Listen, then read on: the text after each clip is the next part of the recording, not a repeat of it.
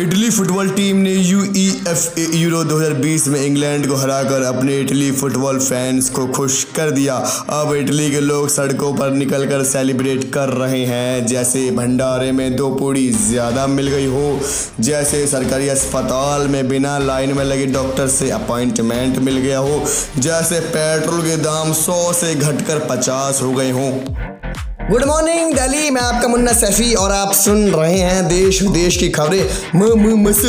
समाचार। इटली तो जीत गया। इटली फुटबॉल फैंस भी खुश हो गए। लेकिन इंग्लैंड के लोग अपनी ही टीम से नाराज़ हो गए डिसअपॉइंटेड हो गए हैं। एक तरफ़ इटली जीत का जश्न मना रहा है, वहीं दूसरी तरफ़ इंग्लैंड फुटबॉल फैंस अपनी टीम से नाराज़ होकर सड़कों पर निकलकर नाराज़गी जता रहे हैं। हालाँकि पुलिस ने कुछ लोगों को अरेस्ट भी करा है। ट्विटर पर भी कुछ लोगों ने इंग्लैंड फुटबॉल टीम को टारगेट किया, एब्यूसिंग ट्वीट्स करे, जिसके बाद ट्विटर ने उनके अकाउंट्स और ट्वीट्स दोनों ही डिलीट कर दिए।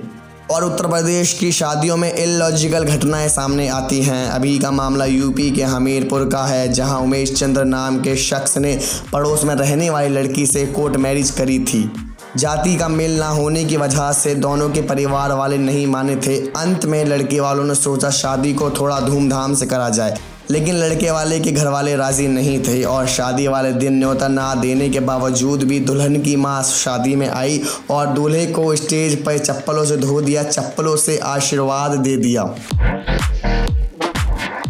गोवा की एक शादी में अजीब गरीब घटना सामने आई है, जहाँ एक दुल्हन एक्सयूवी के बोनट पर बैठकर एक तरह से स्टंट दिखा रही थी और बारात घर तक बोनट पर ही बैठकर गई, जिसके बाद पुलिस ने मोटर व्हीकल एक्ट का उल्लंघन करने के लिए दुल्हन पर चार्ज लगाया। और उत्तर प्रदेश के चीफ मिनिस्टर योगी आदित्यनाथ के मुरीद हुए ऑस्ट्रेलिया के सांसद कैली कैली योगी मॉडल से खुश हुए कि किस तरीके से उत्तर प्रदेश में योगी मॉडल ने कोरोना पर काबू पाया, बेकाबू हालातों में भी।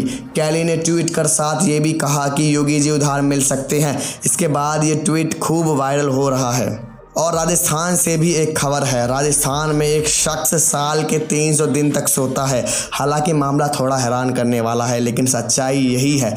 डॉक्टर्स के मुताबिक उसको एक साइकोलॉजिकल बीमारी है जो दुनिया के बहुत कम लोगों को होती है।